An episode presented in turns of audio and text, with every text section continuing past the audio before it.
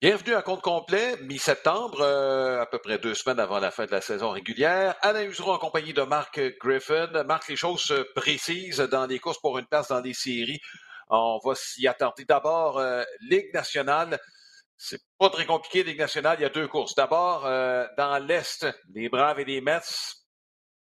Il reste une série entre les deux équipes. Je suis pas sûr que c'est là que ça va se décider, moi, Marc, parce que pour que ça se décide là, il faudrait qu'il y ait un balayage. Je vois pas ça arriver entre les deux équipes. Bon, tu as raison de dire que c'est peut-être pas là que ça va se décider. Chose certaine, ça va rendre cette série-là euh, drôlement intéressante. Ah euh, moi, j'adore ce genre de course-là. On ne parle pas d'une course euh, pour faire partie des équipes repêchées. C'est vraiment la course pour le premier mm-hmm. rang. C'est important pour les deux équipes. Bon, mauvaise nouvelle pour les Braves avec Ozzy Albies. on a toujours dit que les Mets avaient un calendrier favorable. Mais là, il reste il y a un match seulement qui sépare les deux équipes. C'est vraiment le fun on, sent quand même une certaine, je, ne sais pas, est-ce que c'est une nervosité chez les Mets? Euh, à vouloir tenir bon, il reste pas beaucoup de matchs à jouer. Euh, les Braves ont l'expérience, ils, ont gagné la Série mondiale, sont revenus de loin, connaissent une bonne saison. Euh, on, sent les Braves dans le dos là, du côté des Mets de mm-hmm. New York. C'est sûr que l'arrivée de, Jacob, en fait, le retour de Jacob de Grum a grandement aidé là, à probablement calmer un peu tout le monde chez les Mets de New York. Mais mm-hmm. euh, c'est sûr que c'est.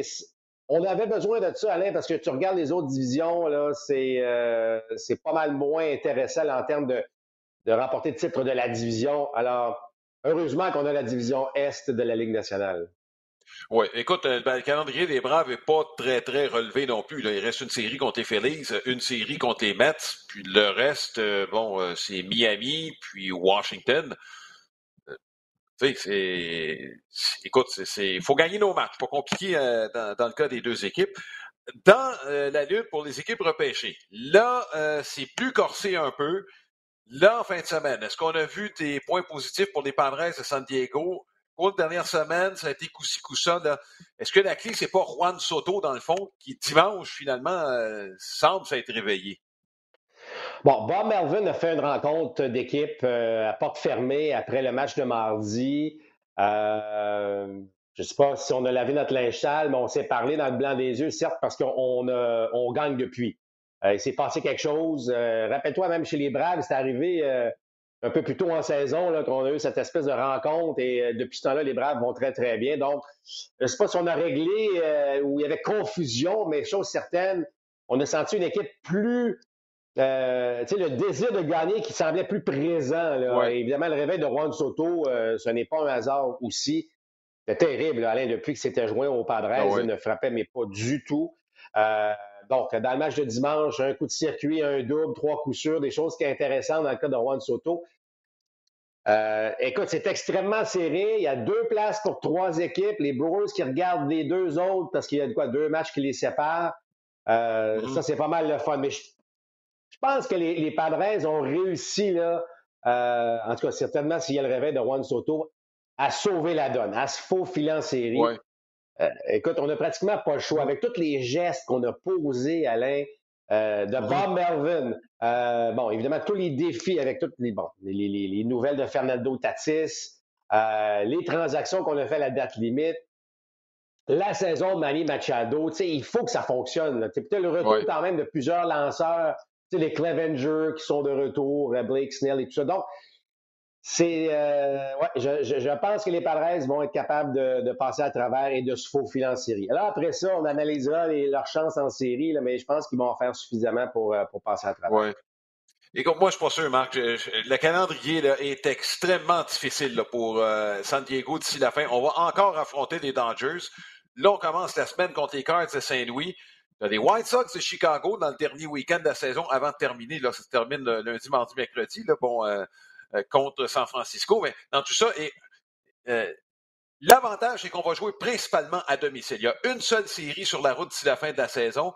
Euh, c'est contre les Rockies lors du prochain week-end. Au Colorado, Marc, bon, ça peut finir 12 à 10, mais tu sais pas pour qui. Les Rockies ont toujours l'avantage de finir au bâton. Donc, le calendrier des Padres, moi, c'est ça qui me dit. Les Brewers, il n'est pas si difficile que ça je pense qu'il y a des chances que les Brewers passent devant moi. c'est ça qui, m'intrigue dans le cas des Padres de San Diego. Même si on a l'équipe pour se penser jusqu'au bout. Mais, mais tu sais, Alain, on, s'est parlé il y a à peu près deux semaines, ou à début du mois de septembre, puis euh, là, on a commencé à analyser les calendriers de tous et ah chacun, puis on disait, ah, bon, telle équipe a l'avantage. Ça n'a pas paru tant que ça, là. Ça n'a pas paru tant que ça, les équipes qui avaient vraiment un net avantage. Donc, euh, tu sais, oui, moi, ce que j'aime, c'est que tu l'as, tu l'as dit, c'est qu'il y a beaucoup de matchs à domicile. Puis là, on peut s'installer à domicile, on peut faire des choses intéressantes euh, à ce niveau-là. Euh, bon, euh, tu, tu, peux, tu peux aller prendre part des exercices au bâton additionnel. Tu, sais, tu peux mieux te préparer lorsque tu es à domicile. Donc, l'impression qu'on va profiter de ça là, du côté des Padres de San Diego. Puis justement, avoir une bonne fin de saison contre des bonnes équipes. Mm-hmm. Tu sais, les Dodgers, là, bon, ils ont gagné le match de dimanche contre les Giants. Honnêtement, ils ne méritaient même pas cette victoire-là. Tu as vu, là, on fait des essais. Là. Dave Roberts a mis des lanceurs, de jeunes ah lanceurs en fin de rencontre. Euh, on pourrait peut-être, je ne dirais pas que les Dodgers ou les Cards vont prendre ça à la légère, mais il se peut que lorsqu'on va affronter les Cards, que Goldschmidt ne joue pas, là. Euh, tu sais, qu'il y a une journée de repos, que Arenado ne joue pas parce qu'on va donner une journée de repos. Pas impossible non plus. Donc, ce que je veux dire, c'est que, tu sais, euh, je pense que les pareils, s'ils veulent prendre les choses en main, ben, non-obstant le calendrier, il faut qu'ils jouent la bonne balle. Si tu ne joues pas la bonne balle, ben, tu vas perdre contre n'importe qui de toute façon. Oui. Écoute, dans la Ligue américaine, euh, maintenant, euh, le premier rang, bon, c'est Houston, les Yankees devraient terminer premier. Dans la centrale, les Twins du Minnesota, regarde, ça n'a pas bien été au cours des deux dernières semaines contre les Guardians de Cleveland. Il faut absolument gagner aujourd'hui, moi, je pense. C'est pas compliqué, là. Il reste un match à jouer contre Cleveland. Là. Euh, on joue pour 500. Si on perd ce match-là, pour rester deux semaines, cinq matchs derrière. Euh, écoute, je ne sais pas si tu as tourné la page de façon définitive sur les Twins. Euh, bon, euh, de ce côté-là. Les White Sox de Chicago maintenant. Trois matchs et demi derrière Cleveland. Ça aussi, c'est un calendrier qui n'est pas facile pour les White Sox de Chicago d'ici la fin de la saison. Le talent est là, Marc. il me semble qu'on se répète de semaine en, semaine. Là, c'est, difficile de se trouver un rythme là, de la part des White Sox de Chicago. On ne l'a pas trouvé encore. On ne l'a jamais eu, Alain, ce rythme. De, se dire, là, OK, on part sur une lancée. Et bon, tu vas me dire, il reste encore quelques matchs pour le faire, oui, mais euh, moi, je pense qu'on Là, en plus, c'est qu'on se met toute cette pression-là. On devait gagner haut la main cette division-là. Tout le monde le sait. Euh, et là, c'est une équipe qui a semblé jouer avec cette pression-là, cette, espèce d'épine qu'on a là, pour euh, tenter de, rattraper parce qu'on devait gagner. On avait embauché Tony La Rosa exactement pour ça. Pour, On avait mis une équipe sur le terrain. Puis, écoute, euh, d'ailleurs, l'équipe sur papier en début de saison nous laissait croire que non seulement on allait mm-hmm. remporter le titre, mais qu'on pouvait se rendre très loin en série. Alors là, on joue avec ça, on joue avec cette espèce d'attitude qu'on se doit de gagner, puis là, on, se met de la pression. On ne joue pas toujours bien euh, dans les moments où ça compte. Alors, mm-hmm. moi, moi je, écoute, euh, honnêtement, je pense pas que ce classement-là va changer beaucoup d'ici la fin. Moi, je pense que les villes vont en faire juste assez pour tenir le coup. On sera peut-être fixé le prochain week-end, Marc, parce que là, les White Sox ont congé ce lundi. Mais série de trois matchs à domicile contre les Guardians de Cleveland.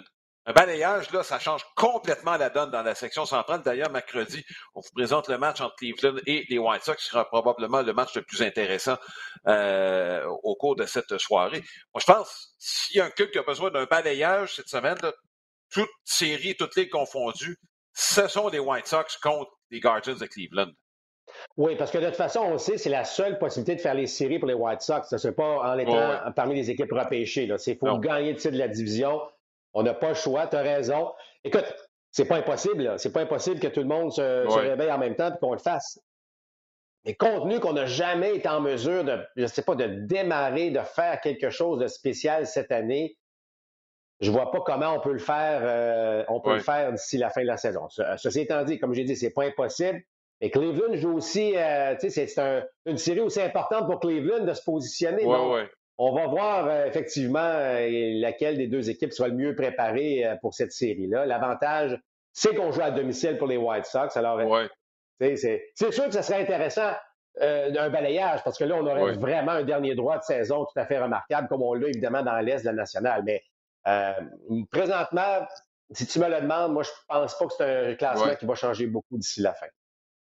Oui, bon, les équipes repêchées dans l'américaine, euh, au cours des deux dernières semaines, les Blue Jays ont distancé, là, sont organisés pour se donner une avance quand même de six matchs face aux Orioles de Baltimore. Les Orioles sont à quatre matchs des Mariners de Seattle. Mais il y a six matchs d'écart entre les Blue Jays et les Orioles. C'est une très bonne augure pour les Blue Jays de Toronto qui vont maintenant chercher à avoir l'avantage du terrain pour la première série. Bon, écoute, dans cette course-là, Alain, moi, je pense que c'est terminé, honnêtement. Euh, les trois équipes qui sont là vont, euh, ben, encore une fois, mathématiquement, tu le sais, ça, peut, ça, peut, ça peut mm-hmm. changer, mais je vois, il n'y a pas une tendance qui me laisse croire que ça va vraiment changer en termes des trois équipes. Là, la, question que je te pose, c'est, je pense que tu aimerais terminer premier ou troisième. Euh, oui, c'est ça. Parce que tu terminer deuxième parmi les équipes repêchées, c'est que, un, affrontes une très bonne équipe, bon, que ce soit les Blue Jays ou les Rays, dépendamment qui va faire un et deux, mais tu vas jouer à l'étranger, ta série au complet, tu affrontes une très bonne équipe. Mm-hmm. Si tu finis premier, ben, au moins tu as l'avantage de jouer à domicile toute la série. Puis si tu finis troisième, ben, tu vas jouer contre le gagnant de la division centrale, qui va, que ce soit Cleveland ou Chicago, peu importe, mais euh, que, on va se dire qu'il a une moins bonne saison que, que les deux autres équipes.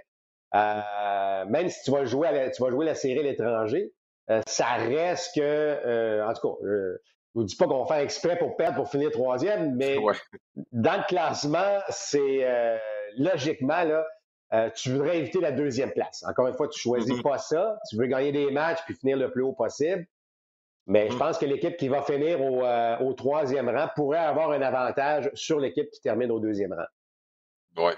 Écoute, Marc, il faut parler d'Aaron Judge. Aaron Judge qui, euh, la semaine prochaine, probablement, aura au moins rejoint euh, Roger Maris. Euh, selon moi, bon, il est rendu à 59 circuits. C'est le plus haut total de l'histoire pour un frappeur droitier dans l'histoire de la Ligue américaine. chapeau, c'est une saison absolument remarquable. L'écart entre lui et celui, le deuxième plus haut total de coups de circuit, c'est pas, ça s'est pas vu depuis Babe Ruth quand Babe Ruth à frapper des circuits, il était le seul à en frapper. Tu as l'impression que Aaron Judge est dans cette catégorie. Juste ça, Marc, je pense que ça illustre euh, la domination, euh, qui est un terme qui est parfois galvaudé dans le monde du sport. Là. Je pense que ça. Écoute, c'est, c'est le terme juste pour évaluer le genre de saison qu'a Aaron Judge. Oui, puis tu peux même euh, tu peux même en plus ajouter qu'il y a une discussion sérieuse pour la triple couronne. Donc, c'est. Tu parles d'un gars là, qui va, qui va frapper 60 coups de circuit, qui va probablement battre le record des Yankees, euh, qui va être mm-hmm. parmi les, bon, les meilleurs de tous les temps, euh, avec l'écart que tu as mentionné. Et en plus, tu flirtes avec la triple couronne, donc moins au bâton en, et évidemment point produit. c'est phénoménal. il, va être le joueur euh, et non pas le joueur par excellence, hein, parce qu'on parle du joueur euh, le plus utile à son équipe. Il est le joueur le plus utile à son équipe. Moi, je pense encore que mm-hmm. Shohei Tony est le meilleur joueur de baseball parce que ce qu'il fait est tout à fait mm-hmm. unique. Euh, c'est parfois il y a cette zone grise là, hein, de, est-ce que c'est le, est-ce que c'est le meilleur joueur ou c'est le plus utile à son équipe? mais Judge est le plus utile à son équipe parce que honnêtement, enlève Judge des Yankees de New York, il ne termine pas au premier rang de la division. Euh, la division Ouest. Donc, moi, je pense que Judge, euh, c'est extraordinaire. Euh, et tu l'as dit, l'écart qu'il y a entre les, les, les Il y en a des bons cogneurs de coups de circuit dans le baseball, dans tout le baseball. Mm-hmm. On n'est même pas proche. Alors, il a vraiment amené ça à un autre niveau. blessure à Stanton, on ne l'a pas affronté. Il a été patient. Il a réussi quand même à frapper ses coups de circuit. moi, écoute, tu sais, on, on est chanceux, Alain. On, vit dans un air où on voit Shohei Otani, on a vu Mike Trout au fil des dix dernières saisons. Là, on voit un record. Bon, je veux rien enlever à McGuire sur ça, là. on sait ce qui s'est passé avec tout ça, mais là, dans un air où on sait que ça. On le fait proprement, on va dire ça comme ça. C'est encore plus valorisant, encore plus extraordinaire. Euh, mm-hmm. Et en plus, le fait qu'il ne signe pas cette extension en début de saison, qu'il parie sur lui-même, je ne sais pas, tout le scénario autour d'Aaron Judge fait en sorte que c'est ce qu'il a accompli cette année. écoute, euh, tu aurais voulu écrire ça dans un script et tu n'aurais pas fait mieux, là, tu sais. Oui.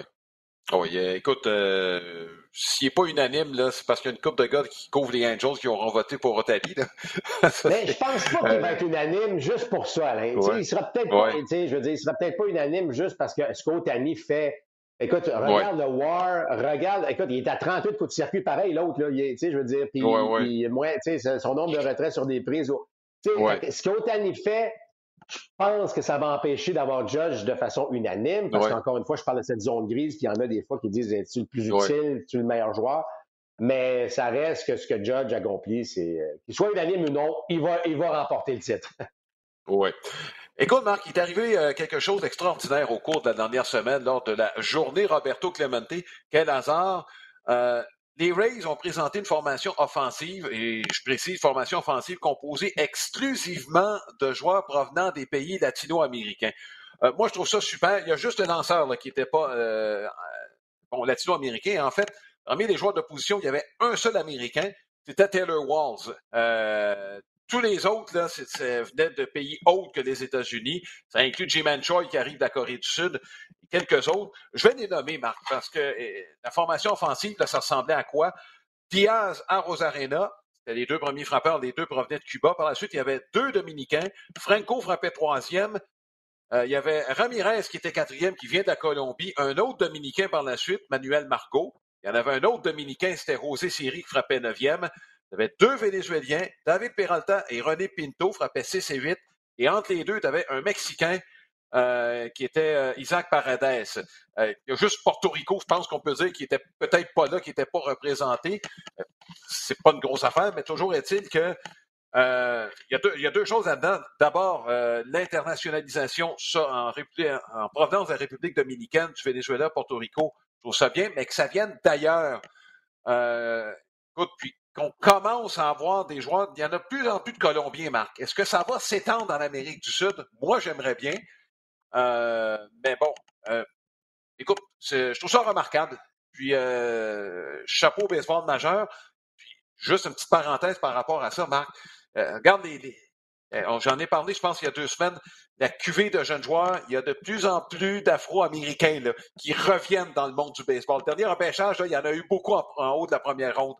Donc, je sais que le baseball majeur a fait des efforts pour vendre le baseball dans les villes. ça ne se fait pas du jour au lendemain. On est peut-être en train de récolter des fruits de ces efforts-là.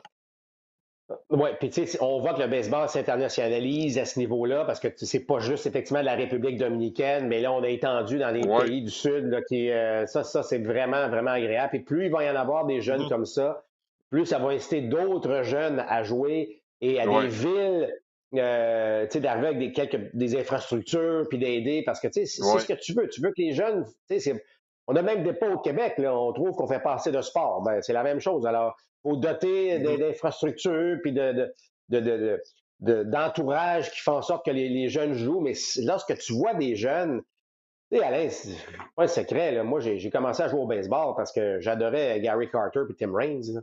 Euh, puis, tu sais, donc, euh, tu sais, d'avoir des exemples de joueurs qui montent en haut, qui viennent de ton pays. Puis là, ben, mm-hmm. ce que Charles Leblanc est en train de faire, ce qu'Abraham Taureau, ce qu'Éric Gagné, ce que Claude Raymond a commencé à faire à l'époque, ça nous a tous incité à jouer un peu au baseball. Donc, quand tu vois les jeunes, que ce soit du Mexique, que ce soit du Nicaragua, que ce soit de la Colombie, que ce soit du Venezuela, tu sais, c'est le fun de voir ça. C'est de plus en plus dur de faire le baseball majeur. Moi, j'ai toujours dit, les jeunes qui arrivent aujourd'hui, c'est toute une, toute une jungle à traverser avant de, de passer euh, dans le baseball majeur. Mais, mais chapeau, euh, et chapeau Rays. Tu sais, les Rays, font, les Rays font les choses de la bonne manière. Euh, ça, c'est intéressant. on développe. peu importe, tu viens de où, si tu as le style qui est propre à nous, viens-t'en avec nous autres, embarque dans le processus. Euh, on ne dira jamais assez la créativité des Rays à ce niveau-là. Donc, moi, je trouve ça sensationnel euh, de voir cette organisation-là poursuivre. Et là, tu sais, là, on, va réglementer les défenses adaptées. Là. Moi, la première équipe que je vais surveiller, c'est les Rays. Comment va-t-on contourner les règles? Euh, Marc, tu as soulevé quelque chose hier, puis tu sais, quand on va pas plus loin que le coup de notre nez parfois, là, ces défenses adaptées, puis tu as soulevé le fait que, bon, pas de, on ne pourra pas avoir les deux pieds au champ extérieur là, euh, parmi les joueurs d'avant-champ. C'est parce que la délimitation n'est pas pareille d'un stade à l'autre. Est-ce qu'on y a pensé?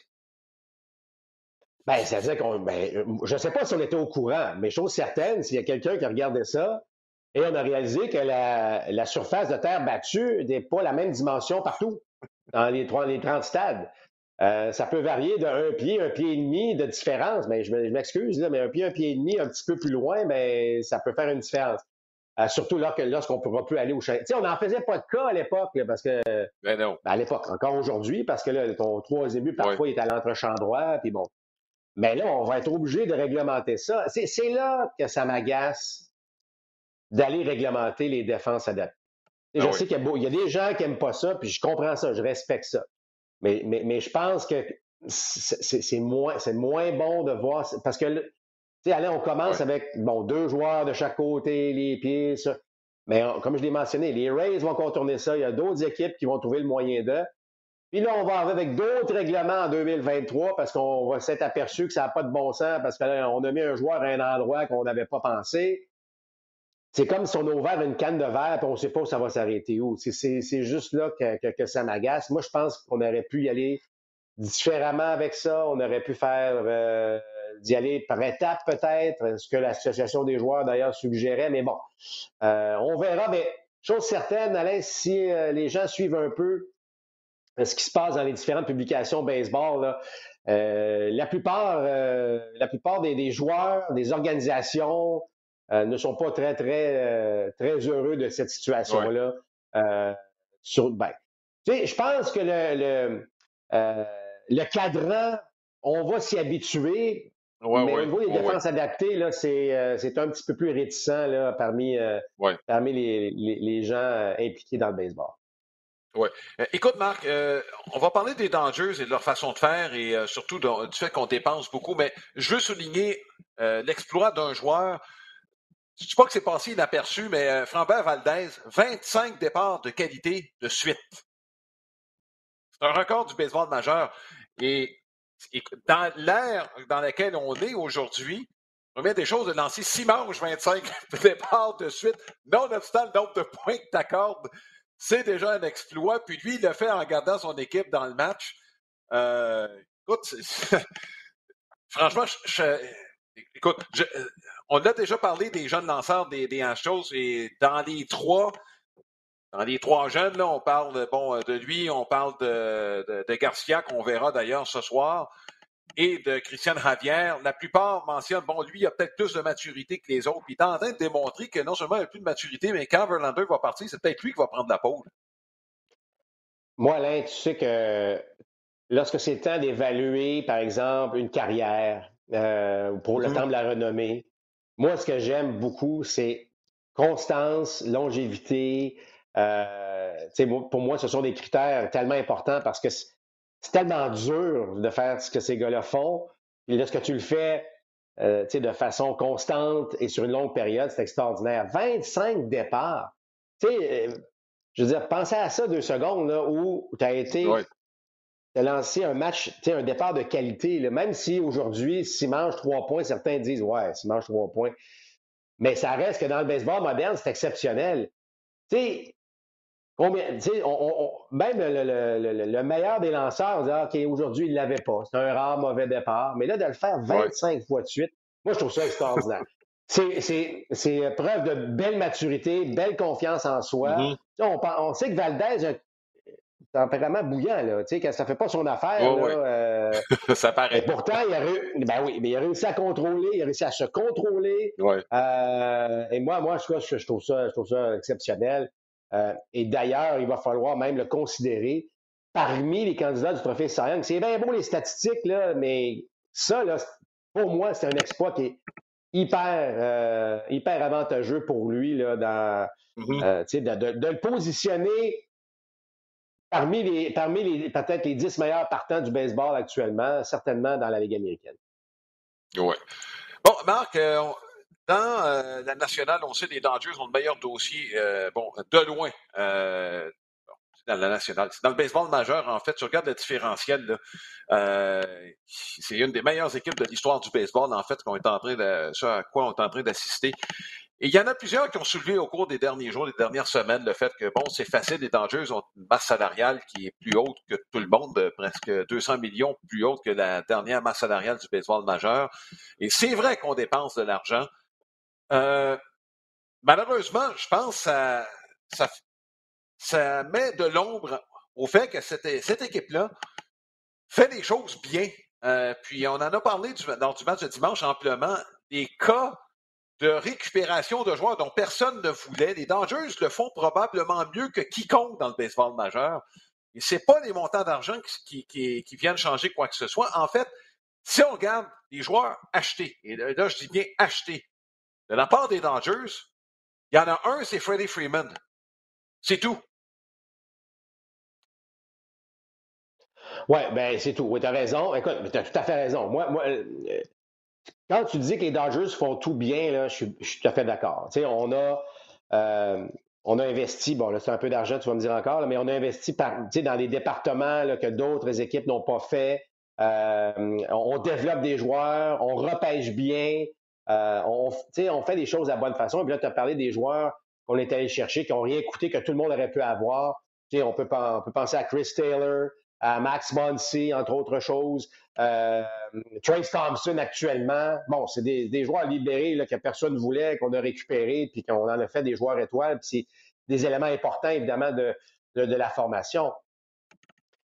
ça vient, là, tu sais, ces arguments, pas ces arguments-là, mais ces, ces commentaires-là viennent souvent de, des gens, des, des Rays, par exemple. Parce que les Rays font tout bien. Ils font tout bien, là, les Rays. Sont, mais là, tu te dis, hey, donnez-moi donc 100 millions, 150 millions de plus là, pour juste aller chercher ce petit joueur.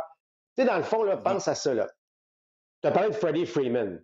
Enlève Freddie Freeman des Dodgers, mets-le avec les Rays. Euh, excuse, moi mais. Euh, c'est sûr que c'est pas. C'est deux équipes qui s'approchent. Bon, alors, euh, je ne sais pas si, Freeman aurait eu les mêmes statistiques avec les Rays, mais imagine-toi Freeman avec les Rays. Alors, ça peut. Euh, tu comprends ce que je veux dire? alors, mm-hmm. regarde, le débat, de toute façon, là, euh, il aurait dû avoir lieu avant la signature de la dernière convention. Alain, tu le sais. Ben on le savait lors de la nouvelle convention que ça n'allait rien régler, que les riches allaient être encore plus riches, que les pauvres allaient être pas nécessairement plus pauvres, mais pas plus riches. Euh, alors, c'est malheureux parce que effectivement, regarde, on pense encore. C'est du bon baseball. Je ne suis pas en train de critiquer mm-hmm. la, qualité du baseball. Mais c'est encore les Dodgers, on a encore les Astros. Tu mm-hmm. comprends, là, on n'aura pas vraiment d'équipe Cendrillon. Bon, évidemment, les Guardians vont peut-être rentrer par la porte de côté, mais euh, il y a mm-hmm. toujours une petite exception à gauche. Mais c'est juste ça qui est plate. moi, je, J'aurais tellement souhaité, est-ce qu'on ben, on fera pas le débat, là, mais est-ce que juste un plafond, c'est-à-dire un plancher, aurait réglé au moins déjà une partie du problème? Euh, je trouve ça plate qu'on va attendre encore la prochaine convention pour réaliser ça, tandis qu'on aurait pu le faire maintenant. Mais bon, ça reste qu'il ne faut pas enlever, moi je suis d'accord avec toi, Alain, il ne faut pas enlever ce que les Dodgers font mm-hmm. de bien.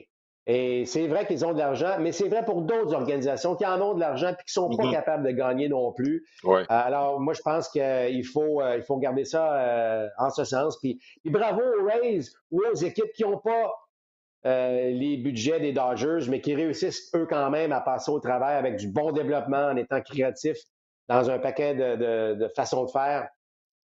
Mais écoute, on n'a pas le choix. C'est comme ça que le système est fait. Euh, et, les Dodgers, ben écoute, profitent évidemment de, tout ce qu'il leur est offert mm-hmm. pour avoir le succès reconnu.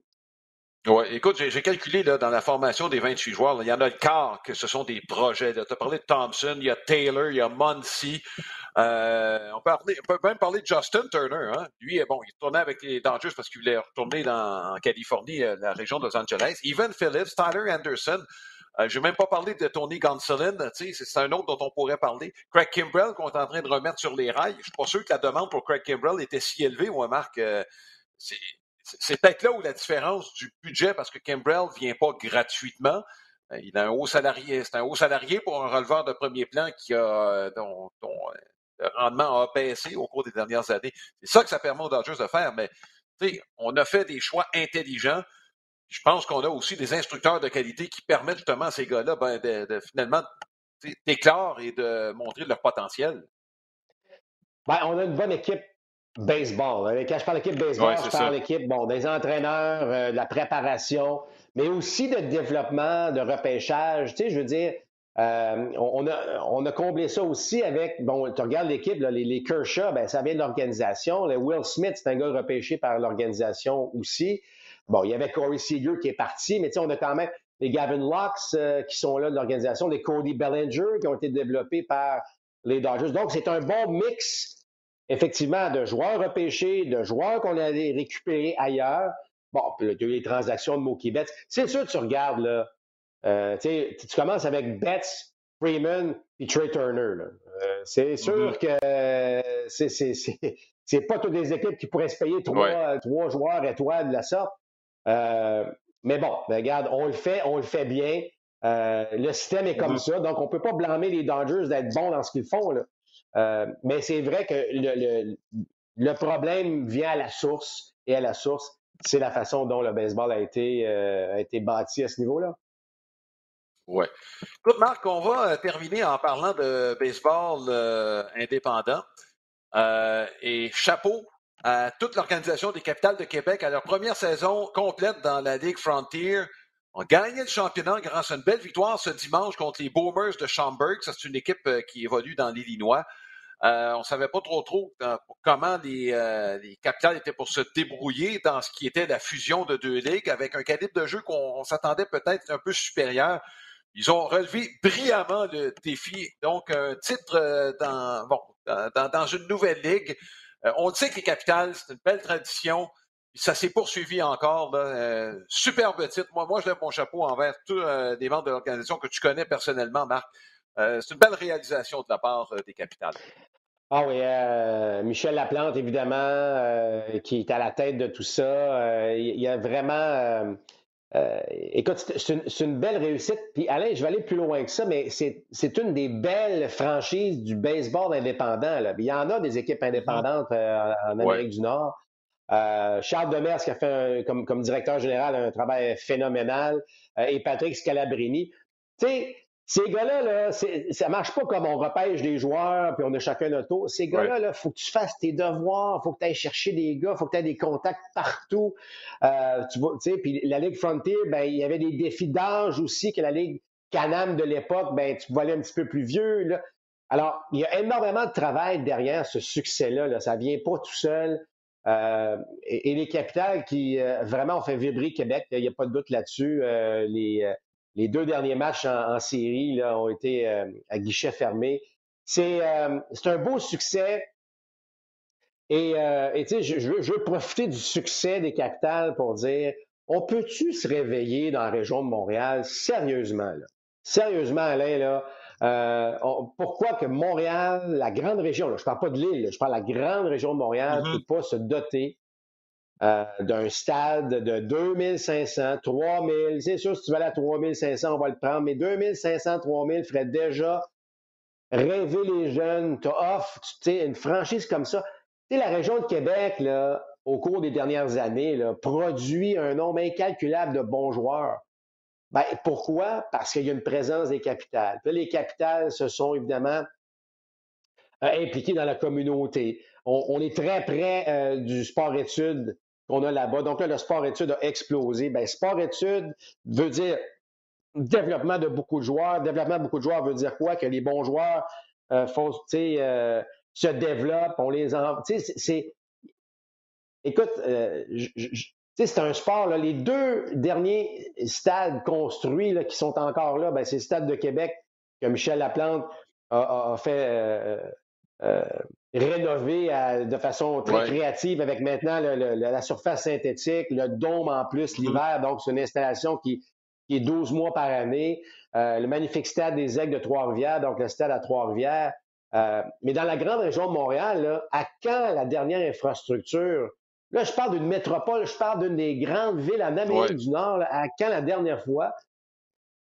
Puis là, venez pas dire le baseball, on n'a rien, le baseball. regardez les parcs, ça commence un peu d'avoir des parcs qui ont de l'allure, mais c'est désuet. Alors, il me semble que là, ça serait le fun d'avoir un stade de baseball digne de ce nom, de 2500. Là, je parle pas d'un projet de 150 millions, là, on parle d'un projet probablement autour mm-hmm. de 25-30 millions, mais qui ferait qu'on pourrait avoir des championnats, par exemple, canadiens, même des championnats du monde à Montréal, au Québec, où ou l'Académie de baseball du Canada, qui n'a même pas d'installation actuellement, où on préfère des, mm-hmm.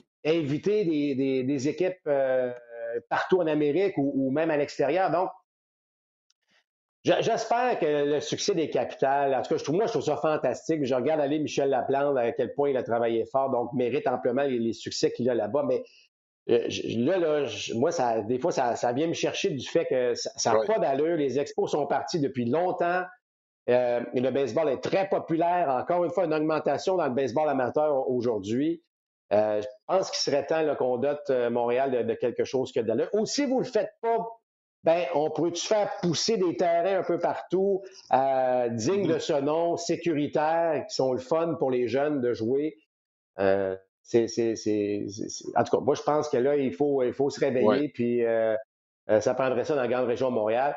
Ceci étant dit, euh, la Ligue Frontier a été très impressionnée par l'organisation des capitales de Québec. Et d'ailleurs, Michel Laplante est maintenant sur un comité pour justement aller chercher d'autres franchises. Il y en a plusieurs, évidemment, dans la Ligue Frontier. Ça a été une première saison extraordinaire. Alors, bravo euh, à toute l'équipe. Euh, d'ailleurs, rappelle-toi, on a eu Patrick Scalabrini en invité en début de saison. Euh, les attentes étaient élevées sans trop savoir dans quoi on s'embarquait. Ben là, on a la fin de l'histoire. Ça a été une, fin extraordinaire. Oui, ben écoute, Marc, je peux juste ajouter quelque chose là-dessus, puis je vais me fier à ce qui s'est arrivé dans le passé en ce qui concerne Montréal de façon spécifique. tu sais, à mes yeux, et je suis pas dans le secret des dieux, Marc, euh, en ce qui concerne l'avenir du euh, baseball majeur. je vais parler strictement du baseball majeur à Montréal. Euh, il y en a plusieurs amateurs qui ont été déçus par le refus du baseball majeur de considérer plus sérieusement la possibilité qu'on joue des matchs à Montréal et à Tampa. je pense 2027. 2027, on le sait tous que c'est la fin du bail. Et je dis, je suis pas dans le secret des dieux. Est-ce qu'il y a des choses qui se trament derrière? Je ne sais pas.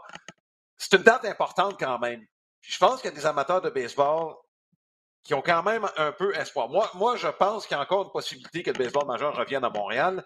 Euh, écoute, on l'a mentionné souvent, il y a des reporters réputés qui l'ont mentionné au cours des dernières années. Euh, ça vient pas du champ gauche, Marc. Euh, il y avait une carte sur euh, la façon dont le baseball majeur pourrait être remodelé. D'ailleurs, moi, je pense que l'année prochaine, c'est une, première étape là, quand on va jouer contre tout le monde. Je pense qu'éventuellement, on va se retrouver avec une ligue à 32 équipes. Ça, ça veut dire qu'il va en avoir deux de plus.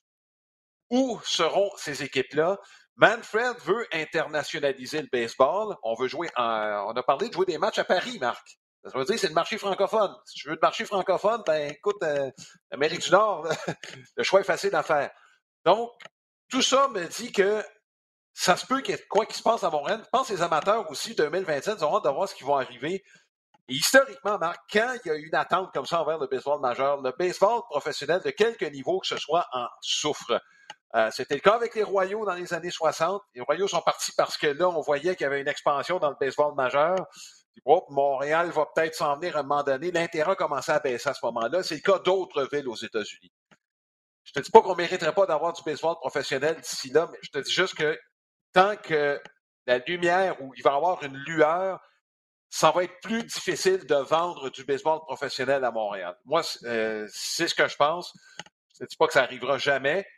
Euh, ben, moi, serait fun Je suis pas du tout, du tout, du tout d'accord avec toi. Tu sais, les années des royaux, Alain, on n'est plus là, là. C'est plus ça pantoute. Je le sais. D'ailleurs, les meilleures, les meilleures franchises, Alain, les meilleures franchises actuellement de baseball indépendant, c'est dans les villes où il y a des équipes.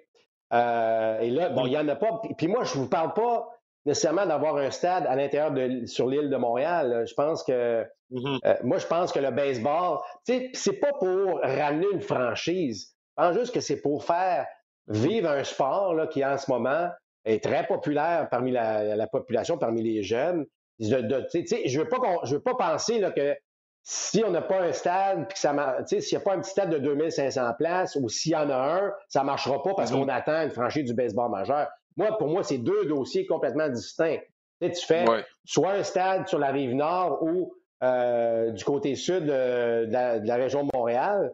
Écoute, la Montérégie, là, c'est une des grandes euh, régions de baseball au Québec. Tu installes un stade de 2500 places, les gens vont venir encourager, peu importe c'est qui qui va jouer là, puis ça va permettre évidemment à plein, à plein de jeunes d'en profiter, de profiter de l'infrastructure. Donc, je vois ce que tu veux, ce que tu veux dire mais je cherche pas à avoir une franchise 3A sur l'île Notre-Dame. Là. Je suis bien d'accord avec toi que ça, je pense pas que les gens embarqueraient nécessairement dans ça. Mais une Ligue Frontier où c'est du baseball indépendant, où les propriétaires, ce sont des gens d'ici, qui engagent mm-hmm. les gens d'ici, ça, ça selon moi, c'est, ça peut fonctionner parce qu'il faut le dire, le baseball indépendant a vraiment gagné en popularité au cours des dernières années, justement parce que mm. tu peux contrôler ton produit. Tu arrives avec une franchise 3 mm-hmm. qui coûte très, très cher en passant. Là, tu as besoin d'un stade beaucoup plus autour de 15 000 que de 2 500. Donc, tu comprendras que les prix euh, sont énormes. Mm. on t'impose une équipe. Parce que ce sont des équipes, des joueurs affiliés. Donc, on t'impose des joueurs, euh, le gérant qui vient s'installer ici, qui n'a aucune. Bon, alors c'est pour ça que le baseball indépendant fonctionne bien à Québec. C'est Patrick Scalabrini, imagine-toi, un gars de la place, qui est l'entraîneur-chef. C'est Michel Laplante qui est, qui est, le président de l'équipe. C'est Charles Demers qui est le directeur général. Puis si lorsque des Québécois, Jonathan Lacroix a connu une belle saison, David Glaude, là, qui, qui est extraordinaire. Donc, c'est ça que je veux. C'est là que je veux aller. Mm-hmm. Euh, écoute, si ça peut aider, mais je ne pense pas qu'avoir un stade de 2500, qui soit rempli ou non, va aider ou non la cause du baseball mm-hmm. majeur à Montréal. Oui, mais écoute, je te dis juste historiquement ce qui est arrivé. Euh, les marchés qui attendaient une équipe euh, l'intérêt était mitigé. C'est juste ça que je mentionne. Je ne dis pas que je ne souhaite pas qu'il y ait du baseball professionnel dans la région de Montréal. Je te dis juste que historiquement, tant que cette lueur-là va être là, est-ce que c'est le bon moment? J'en suis pas convaincu. Mais regarde, euh, ce serait bon, serait pas une mauvaise chose, peu importe la ligue dans laquelle on pourrait se retrouver. Puis, euh, écoute, il faut, bien le dire, la Fédération québécoise de baseball a fait un travail admirable depuis une dizaine d'années pour augmenter le nombre d'inscriptions, puis euh, le calibre des instructeurs a également augmenté. Tu l'as mentionné, la preuve, c'est y a de plus en plus d'équipes qui commencent à regarder du côté du Québec pour avoir des joueurs au niveau universitaire et peut-être même avant. Donc, euh, il y a un intérêt pour le baseball au Québec. Juste savoir maintenant, bon, sur le plan professionnel, comment ça pourrait se traduire dans la région de Montréal. c'est, je pense que la solution n'est pas simple. Euh, il y a évidemment. Elle est simple, Alain. Elle, est simple. Elle est simple. Doter, doter la grande région d'un, stade, ou si vous ne voulez pas doter la région d'un stade, doter euh, rive sud, rive nord, ou même sur l'île, une infrastructure avec euh, où qu'on peut jouer 12 mois par année. Donc, moi, je crois vraiment au projet de Michel Laplante. Puis offrir à l'Académie de baseball du Canada, qui, est à Montréal, qui est présentement, euh, mm-hmm. écoute, le centre Claude Robillard n'est pas disponible. Alors imaginez, là, on est. Puis là, on a des bons joueurs, on a des belles cuvées, on n'a pas de place pour s'entraîner. Donc, c'est bien au-delà de dire on veut une équipe professionnelle pour attirer des gens, puis c'est mm-hmm. tout. C'est pas ça, là. Ça fait partie du projet, mais c'est un c'est un, pour un je dirais, un 10-15% du projet. Le reste, c'est de donner ça aux jeunes. Faites rêver les jeunes, euh, les jeunes qui vont voir. moi, je me souviens, la première fois que je suis allé à West Palm Beach voir un match des Expos à l'entraînement, là, j'avais peut-être quoi, 17 ans, là, puis le stade municipal de West Palm Beach, pour ceux qui l'ont vu, c'était pas rien d'extraordinaire, mais ça, me fait rêver, moi, d'aller jouer dans ce stade-là, ah tu comprends? Donc, il, faut, il faut offrir ça. Je pense que je pense que le baseball au Québec est assez fort maintenant, surtout dans la région de mm-hmm. Montréal, pour, euh, pour avoir une telle infrastructure.